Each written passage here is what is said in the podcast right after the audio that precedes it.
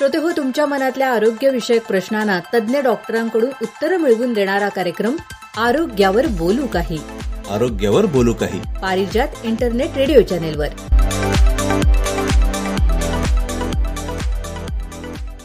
नमस्कार श्रोते हो आरोग्यावर बोलू काही या कार्यक्रमात आज आपण रत्नागिरीचे डॉक्टर अनिरुद्ध फडके यांच्याबरोबर उच्च रक्तदाब या विषयावर चर्चा करणार आहोत.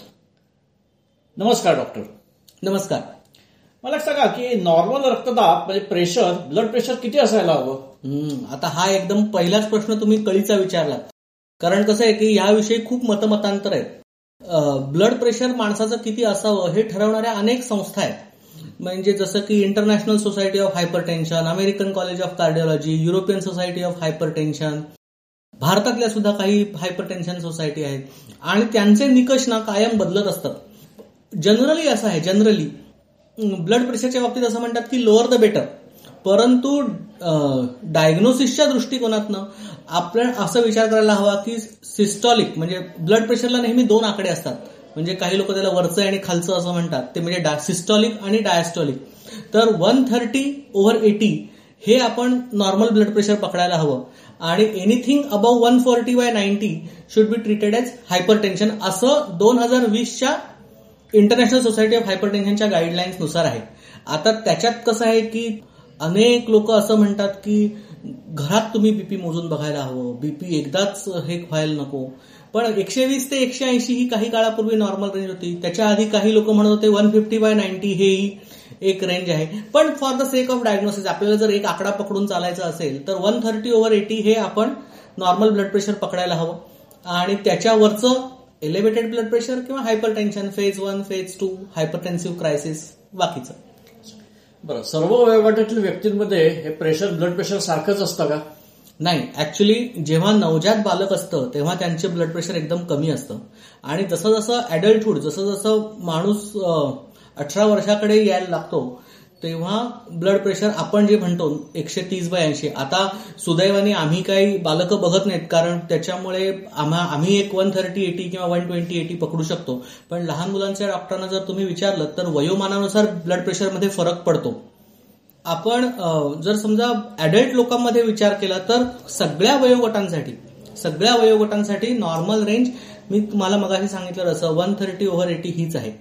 आता काही लोक असं म्हणतात की जर वयच्या साठ साठापेक्षा जास्त असेल त्याला किडनीचा विकार असेल तर one forty over eighty nine किंवा वन फोर्टी ओव्हर नाईन्टी हे सुद्धा तुम्ही नॉर्मल पकडायला हवं. पण त्याच्यात मी तुम्हाला म्हटलं असं मतमतांतर भरपूर आहेत. त्याच्यामुळे पण आपण आपल्या लक्षात ठेवण्यासाठी वन थर्टी ओव्हर एटी हाच आकडा लक्षात ठेवूया. उच्च रक्तदाबाची म्हणजे प्रेशर वाढण्याची कारणं कोणकोणती आहेत? आता कसं आहे की ऐंशी टक्के ब्लड प्रेशरची कारणं ही इसेन्शियल हायपरटेन्शन या सदरात मोडतात.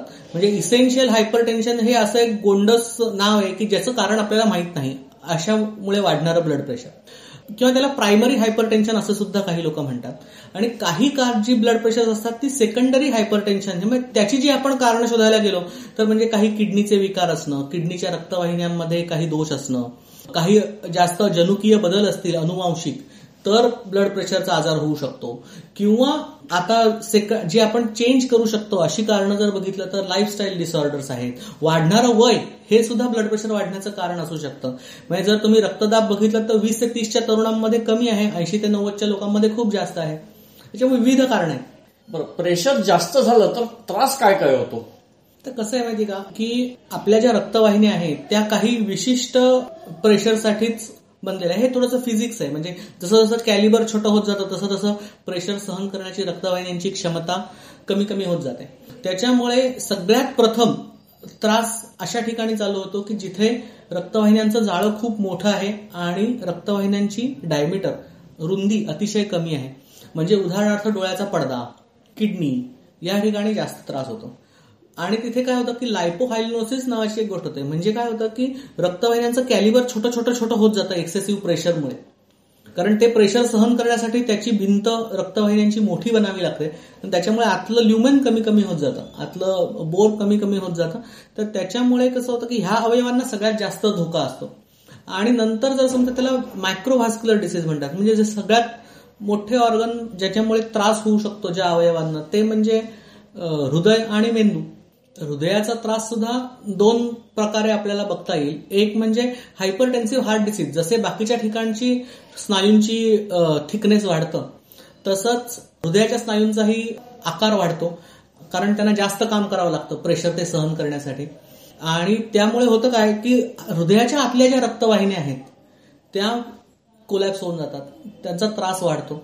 आणि हृदयविकार होण्याचा धोका खूप जास्त असतो. आणि दुसरं म्हणजे जर समजा ब्लड प्रेशर अतिशय थोड्या काळात खूप जास्त वाढलं तर त्याला आपण ज्याला फ्लॅश पल्मनरी तेवढं प्रेशर हृदय सहनच करू शकत नाही आणि त्याच्यामुळे अचानकरित्या कार्डियाक फेल्युअर होण्याचा धोका असतो. मेंदूचंही तसंच आहे. जर समजा हळूहळू हळूहळू ब्लड प्रेशर वाढत असेल तर एके दिवशी कुठेतरी छोटी रक्तवाहिनी बंद पडून जाते. आणि त्याच्यामुळे स्ट्रोक ज्याला म्हणतो म्हणजे पक्षाघाताचा झटका येणं. अशा प्रकारचा त्रास होऊ शकतो. किंवा अतिशय जास्त ब्लड प्रेशर काही काळातच झालं तर मेंदूत रक्तस्राव होतो काही ठिकाणी आणि पक्षाघाताचा झटका येतो. बरेच पेशंट्स असे म्हणतात की माझं प्रेशर लो होतं. प्रेशर लो झालं म्हणजे नक्की काय होतं? ऍक्च्युली असा काही आजार नाही. लो प्रेशर हे डॉक्टरांनी प्रॉबेबली पेशंटला समजावण्यासाठी सांगितलेली काहीतरी एक नुसका आपण म्हणू शकतो. कॉमन सेन्सची गोष्ट अशी आहे की ब्लड प्रेशरचं शेवटी कार्य काय? की सगळ्या ठिकाणी रक्त पुरवठा व्यवस्थित होणं. जर समजा पेशंट व्यवस्थित जागा असेल त्याला चक्कर येणं किंवा हे बाकी काही होत नसेल आणि त्याचा युरिन आउटपुट म्हणजे लघवी त्याला व्यवस्थित होत असेल त्याच्या वयाच्या आणि आकाराच्या अनुसार तर जितकं कमी ब्लड प्रेशर तितकं चांगलं. कित्येक आपण आम्ही खेडेगावातली लोक अशी बघतो की चांगली अंगमेहनत करतात ज्यांच्यात फॅटचा कण सुद्धा नाही. नव्वद बाय साठ शंभर बाय सत्तर ही नॉर्मल ब्लड प्रेशर आहे जर प्रोव्हायडेड त्याचा त्रास होत नाही लो ब्लड प्रेशर हा काय आजार नाही लो ब्लड प्रेशर हे म्हणजे पेशंटच्या अंडरस्टँडिंगचा विषय आहे. बरं उच्च रक्तदाब त्याचं निदान कसं करायचं? आता अनेकदा अनेकदा पेशंट दुसऱ्या कुठच्या तरी कारणासाठी येतो. म्हणजे विशेषतः म्हातारी माणसं आहेत की जी डोळ्याच्या ऑपरेशनसाठी येतात किंवा रुटीन तपासणीसाठी येतात आणि त्यांचं क्लिनिकमध्ये ब्लड प्रेशर बघितलं जातं. आणि निदान करण्याचा तोच एक मार्ग आहे की ते मोजून बघणं. दुसऱ्या कुठच्या मार्गाने निदान होत नाही. क्वचित प्रसंगी क्वचित कारण ऐंशी टक्के लोकांना माहितीच नसतं की आपल्याला ब्लड प्रेशर आहे. क्वचित लकी लोक काही असे असतात की ज्यांना काही अशी लक्षणं जाणवायला लागतात की एक्सेसिव्ह थकवा वाटणं किंवा काही काम करू नये असं वाटणं किंवा छातीत धडधडणं. ही जर लक्षणं जाणवायला लागली तर ब्लड प्रेशर चेक करून घेणं आवश्यक आहे. आणि त्याचं म्हणजे ब्लड प्रेशर चेक करण्यासाठी मोस्ट आयडियल सिनारिओमध्ये मोस्ट आयडियल सिनारिओमध्ये एकाच रिडिंगवर ब्लड प्रेशर आहे असं सांगत नाही एकाच रिडिंगवर आहे सांगण्यासाठी एकशे ऐंशी बाय एकशे दहाच्या पेक्षा जास्त ब्लड प्रेशर असायला हवं. पण जर समजा एकदा आपल्याला समजा जास्त मिळालं की एकशे तीस बाय ऐंशी पेक्षा जास्त आहे मग एकशे चाळीस बाय नव्वदपेक्षा पण जास्त आहे का? मग तेव्हा म्हणजे त्याचे जे आयडियल सेटिंग आहेत की patient should be in quiet room he should म्हणजे तुमचं तुम्ही कुठच्याही स्ट्रेसमध्ये नसलेले पाहिजे. चार ते पाच मिनिट तुम्ही बसलेले असायला हवे तुमचा आर्म व्यवस्थित असायला हवा. म्हणजे ह्या मोस्ट आयडियल सिनारिओमध्ये ब्लड प्रेशर घेतलं तर बरेचदा पहिलं जे ब्लड प्रेशर जास्त येतं पाच मिनिटांनी तुम्ही रिडिंग रिपीट करायला हवं. कमीत कमी तीन रिडिंग घ्यायला हवी. त्यातल्या दोघांचं ऍव्हरेज बघायला हवं. म्हणजे असं जर प्रॉपर वेनी केलं तर बरेच आपण जे फ्लॅश डायग्नोसिस करतो ते पुष्कळ कमी येते. पण याच्यासाठी उपचार कोणकोणत्या प्रकारचे आहेत? तर आता उपचार मी मगाशी आपण जेव्हा कारण डिस्कस करत होतो तेव्हा मॉडिफायबल रिस्क फॅक्टर्स म्हणजे जे काय आपले लाईफस्टाईल चेंज आहेत की ज्याच्यामुळे आपलं वजन कमी करायला हवं आपला सॉल्टचा इंटेक जेवणात जे मीठ आहे त्याचा इंटेक कमी असायला हवा. आपण काहीतरी रिलॅक्सेशन टेक्निक्स प्रॅक्टिस करायला हवी जसं की योगासन आहेत प्राणायाम आहेत ज्याला अल्टरनेटिव्ह थेरपीज म्हणतात. सगळ्यात महत्वाचं म्हणजे जर समजा स्मोकिंग करत असेल तर स्मोकिंग थांबवायला हवं. अल्कोहोल कन्झम्पन जर असेल तर अल्कोहोल कन्झम्पन प्रिस्क्राईब लिमिटच्या पेक्षा कमी असायला हवं. प्रिस्क्राईब लिमिट म्हणजे it is two drinks per day for men आणि one point five drinks per day for females म्हणजे ह्या ह्या सगळ्या गोष्टी जर आपण केल्या तर ह्या नॉन फार्मॅकोलॉजिकल गोष्टी झाल्या. म्हणजे काय? आपल्या जीवनातले बदल करून आपण ब्लड प्रेशरवर नियंत्रण मिळवणं. आणि दुसरी एक मेथड आहे की गोळ्या चालू करायच्या. फार्मॅकोथेरपी बरं याची औषधं जी असतात ती कायमस्वरूपी घ्यावी लागतात का? अनफॉर्च्युनेटली हो. म्हणजे हे हे सगळे लाईफस्टाईल रिलेटेड डिसऑर्डर्स आहेत की अनलेस की तुम्ही तुमच्या जीवनशैलीमध्ये इतके बदल केले की त्यांनी अजिबातच ब्लड प्रेशर नियंत्रणात आलं असं पण फारच क्वचित म्हणजे हजारात एखाद दुसराच माणूस एवढा मोटिवेटेड असतो. पण otherwise for all practical purposes एकदा ब्लड प्रेशरची गोळी चिकटली की चिकट म्हणजे तिचा गोळी बदलेल डोस बदलेल तुम्ही कदाचित कंटाळून डॉक्टर पण बदलाल पण तुमची गोळी चालू राहील. तुम्ही मगाशी म्हणण्याप्रमाणे आहार आणि व्यायाम यांचा नक्कीच उपयोग होतो. उच्च रक्तदाबाच्या हो हो. परंतु फक्त तेवढाच आपण धरून बसता कामा नये. म्हणजे नुसत्या गोळ्या घ्यायच्या बरोबर नाहीत हे पण म्हणजे दोन्ही गोष्टी हँड इन हँड जायला हव्यात एकत्रच व्हायला हव्यात. रक्तदाब अति वाढल्याने कोणत्या कोणत्या अवयवांना जास्त त्रास होऊ शकतो? मगाशी आपण म्हटलंच की डोळ्याचा पडदा किडनी हृदय आणि मेंदू हे चार प्रमुख टार्गेट अवयव आहेत. रक्तदाब नियंत्रणात कसा ठेवायचा? हा रक्तदाब नियंत्रणात ठेवण्यासाठी मी म्हटलं तसं की लाईफस्टाईल चेंजेस आणि प्रॉपर मेडिकेशन हे अतिशय आवश्यक घटक आहेत. अल्कोहोल बंद केलं पाहिजे किंवा प्रिस्क्राईब क्वांटिटीमध्येच घेतलं पाहिजे. स्मोकिंग अजिबात बंद केलं पाहिजे. वजन कमी केलं पाहिजे. मानसिक शांतता आपण राखण्यासाठी प्रयत्न करू शकलो पाहिजे. रिलॅक्सेशन टेक्निक प्रॅक्टिस केली पाहिजेत. डॉक्टरना ज्या जे गोळ्या दिलेल्या असतील त्या व्यवस्थित घेतल्या पाहिजेत. त्याच्यात आपल्या मनाप्रमाणे बदल करायला नकोत. आणि वारंवार फॉलोअप ठेवला पाहिजे. कसं आहे की हे सगळे वाढत जाणारेच आजार आहेत. तुम्ही सगळं जरी अगदी व्यवस्थित केलं तरी काही वर्षांनी अशी वेळ येणार की गोळी थोडीशी वाढवावी लागेल. तर तो आपलं स्वतःचं फेल्युअर न मानता ती ऍडजस्ट करून घ्यायची. कारण तो आजाराच्या प्रोग्रेशनचा भाग आहे. बरं डॉक्टर साहेब मला एक सांगा की बीपी तपासाचं यंत्र आणि इलेक्ट्रॉनिक यंत्र ह्या कुठल्या ह्याच्यावर बीपी अॅक्युरेट जरा किंवा व्यवस्थित तपासता येतं?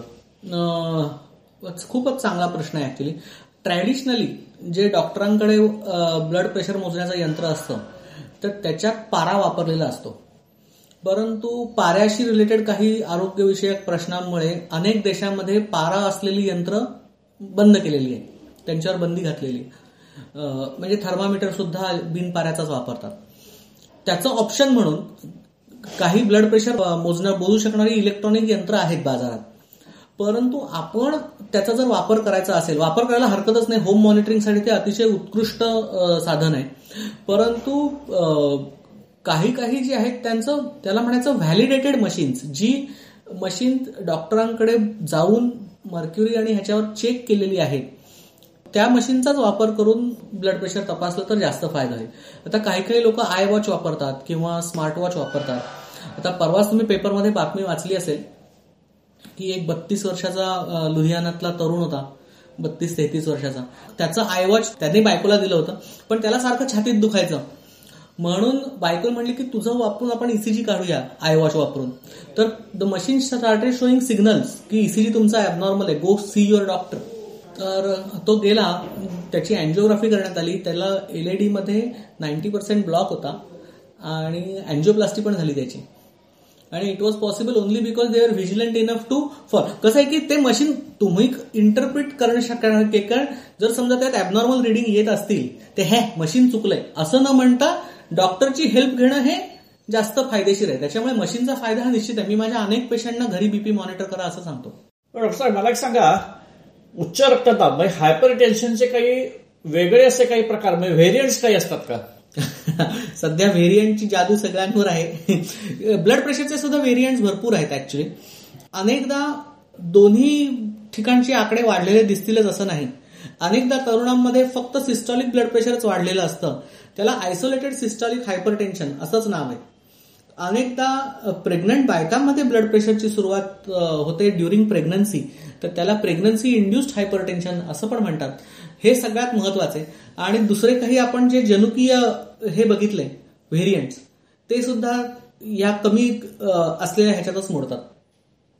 धन्यवाद डॉक्टर आज आपण डॉक्टर अनिरुद्ध फडके यांच्याबरोबर उच्च रक्तदाब याविषयी बरीच विस्तृतपणे चर्चा केली. याविषयी अजून काही तुम्हाला माहिती हवी असेल तर आपण रत्नागिरीचे श्रीकृष्ण जोग यांच्याशी eight nine seven five seven six six six zero three number पुन्हा एकदा सांगतो. Eight nine seven five seven six six six zero three यावर संपर्क साधून माहिती घेऊ शकता. धन्यवाद. आरोग्यावर बोलू काही. आरोग्यावर बोलू काही.